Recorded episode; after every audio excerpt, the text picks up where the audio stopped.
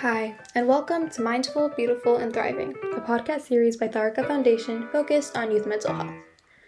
Before we begin today's episode, I just wanted to let you all know that all content that is found in our podcast is created for informational purposes only.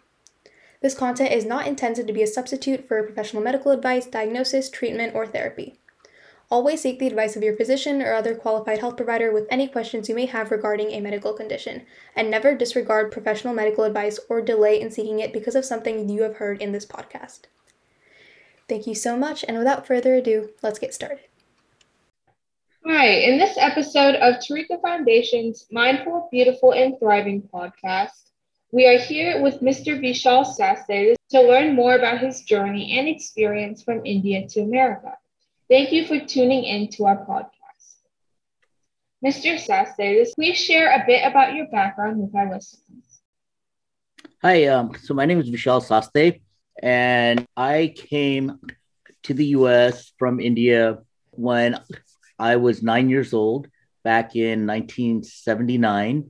Um, before that, we, my parents and I had left India and we had moved to England for about a year. And our journey brought us to the U.S. So it's been, you know, uh, what 41 years uh, that we've been here in the U.S. so far. Wow, that's really cool. What is the exact reason that you came to the U.S.? Was it for school or for work? Uh, actually, I came because my parents moved here. My dad had both of his brothers living here, both in San Diego, actually, and uh, they they convinced him to uh, moved to uh, the U.S. to be with them. So he's a doctor, and he found a, a work out here, and uh, I followed suit with my parents. That's really cool. Yeah. How did frequently moving from different countries shape your identity? Because you mentioned that you came from England. Uh, yeah. Do you feel more connected to one culture versus another? Um, I think I do feel connected to one culture more because we move so much. I had gone to about 18 schools, different schools by the time I graduated high school. Now, when I say 18, that also includes uh, going from elementary school to junior high, junior high to high school. Those would be counted as two, three of the schools. But I went to three different high schools. Like ninth grade for one semester, I went to one high school. Second semester, I went to another high school, and then the longest I'd ever stayed in one school was 10 through 12. And um, because of all this moving, it helped me identify with one specific culture that I could keep with me every time I moved from one place to the other. That is really fascinating. 18 schools is a lot. yeah. Yeah. So the next question has two parts. Uh, okay. First, was it easier or difficult for you to assimilate into American culture and why? Um, I think it was easier. It wasn't too bad at all because even when I lived in India, when I was, you know, up to the age of nine or eight, my cousins from here would visit. So I had an idea of what life was over here. Then, having moved to England, I got another view of you know what life was outside of um, India. I guess you could say the Western world and culture. So when I moved to the U.S., you know, it didn't really create any difficulties for me. I I think I assimilated uh, pretty quickly. Yeah. Then the second part is what about your beliefs or cultural norms did you have to adapt or change if applicable? I think I don't know about beliefs. I don't think I changed any of my beliefs really because you know those beliefs are what my parents have taught me and what we teach our kids. So we you know, we keep beliefs from the day we're born till the day we die. Um, as far as cultural norms, my parents taught me uh, we're Hindu, so you know we follow Hinduism, and we would go to temple we uh, would pray at home. So I I never encountered anyone here asking me to change my views or beliefs or you know um, cultural views.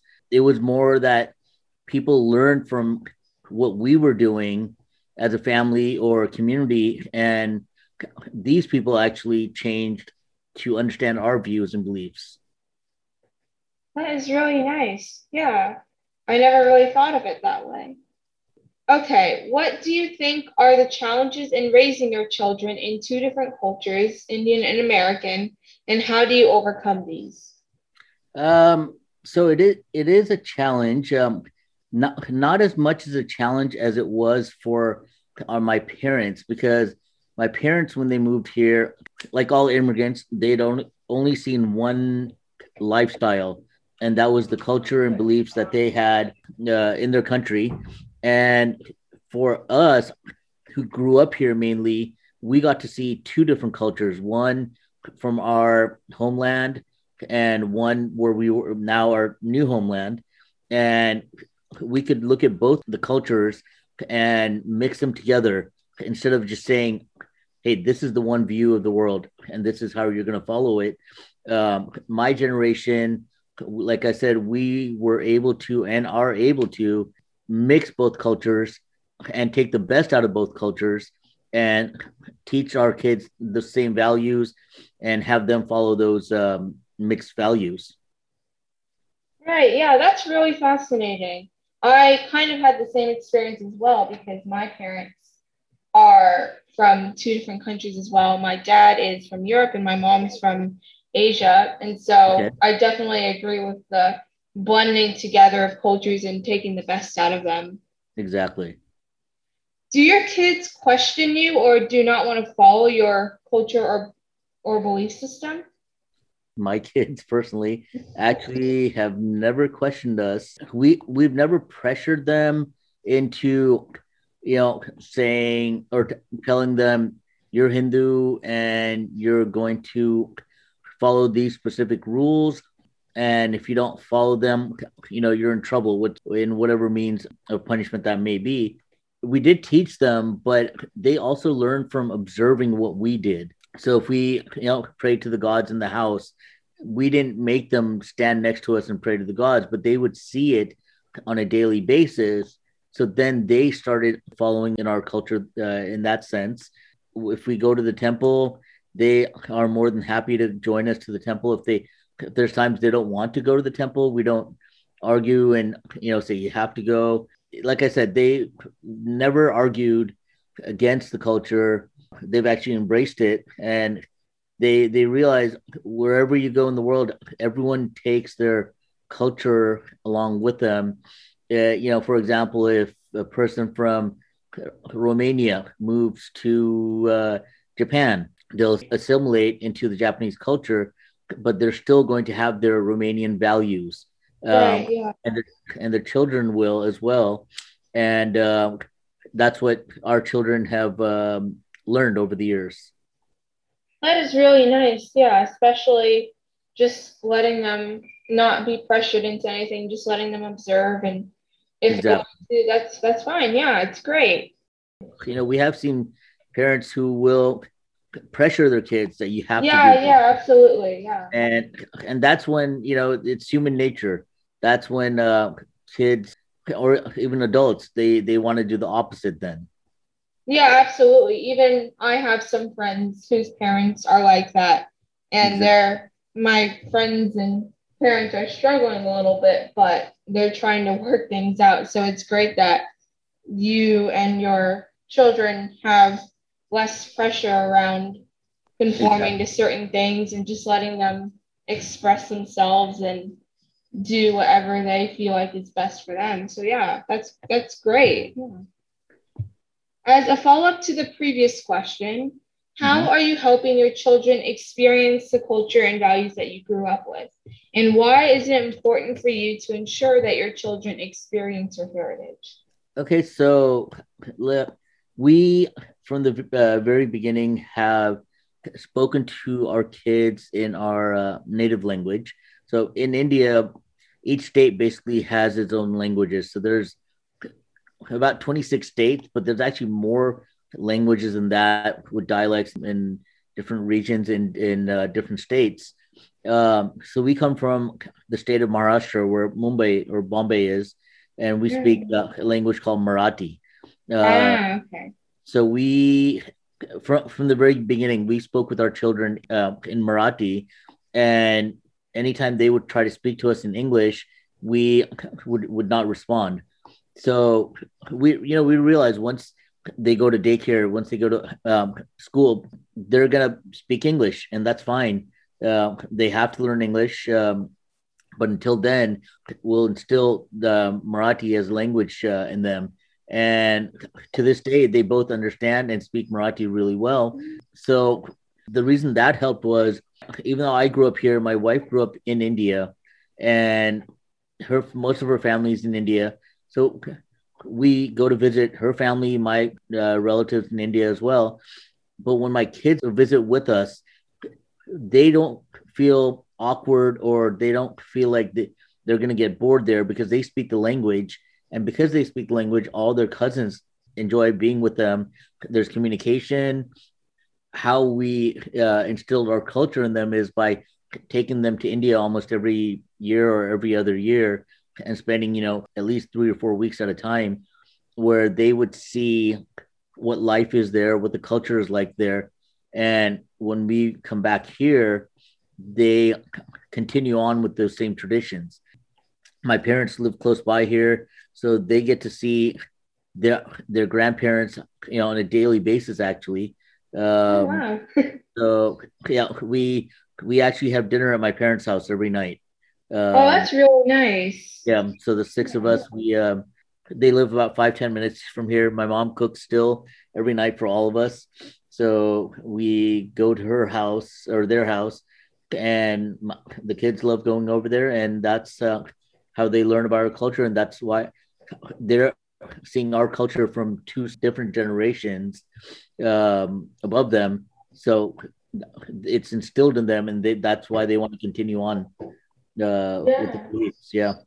That's really nice how they get to see their grandparents every night because yeah. especially during COVID, that's something that you can't really do. But exactly. that's yeah, it's the advantage of having your parents and grandparents live really close to you. Exactly. So that's that's really sweet that they get to see them. Okay, and these last two questions will be tips for our podcast listeners. So the first question is What is your message to teens who are listening to this podcast? Um, my message to the teens who are listening to this podcast is listen to what your parents are telling you. Don't don't listen to them thinking that they are telling you to do something. You know, they're they're asking you to listen and observe. Like like i told you how my kids did it. We never forced upon them or and i know most parents don't force upon their kids uh, their culture. So they the parents are trying to do good by showing you what the future is like the parents have great experience you know um, with everything good and bad things um, just my advice is listen to what your parents are saying. Try not to take things in a negative fashion, negative manner.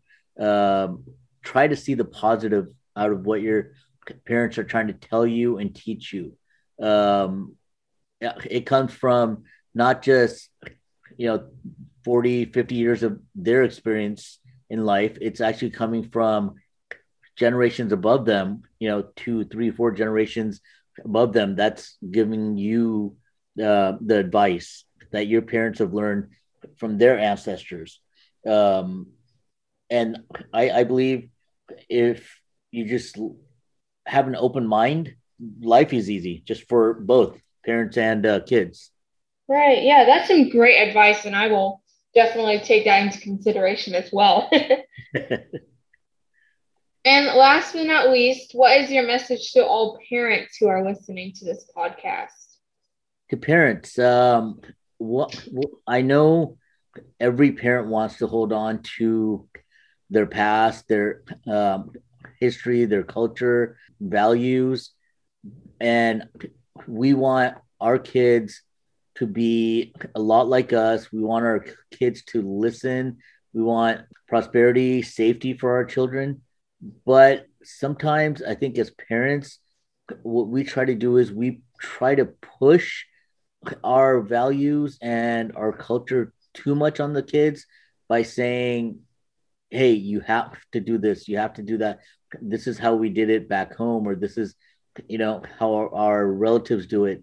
Um, children are at a point in their lives where they're, you know, trying to assimilate in two different cultures and they have one culture at home and then once they leave their home and go to school every day they have another culture that they have to deal with.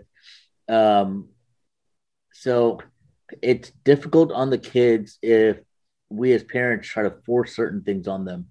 Let guide them and let them you know make their own decisions into how they want to continue culturally but you just basically have to continuously teach them. Uh, you can't tell them that, you know, our, our culture is the best. Uh, when you go to school and you hear these things, um, set them aside. They don't matter. Everything matters. It just, what do you want to uh, show your kids as being more, I guess, uh, important uh, as you grow older uh, as children. Right. That is amazing advice. And I will definitely let my parents know as well so they can learn from you. nah, yeah. I don't know if they I don't they might have better advice than I do sometimes. yeah. Well, thank you so much for your time, Mr. Sastry. This was amazing to hear about your experiences and how you grew up in the United States and how you're helping your kids assimilate into American culture and giving them that balance as well. So thank you so much for your time. You're welcome, and thank you for having me and uh, letting me share. Yeah. So in this episode of Tharaka Foundation's Mindful, Beautiful, and Thriving podcast, we spoke with Mr. Vishal Sastry about his rich background and perspectives of growing up and living in different countries. Thank you for listening to our podcast. Please check us out at Tharaka.foundation for more podcasts and resources and have a wonderful day. You are listening to Mindful, Beautiful, and Thriving, a podcast series by Tharaka Foundation. As part of our youth series, we will be releasing new episodes every Friday, so make sure to continue to check those out. We hope you enjoyed this podcast and thank you so much for listening.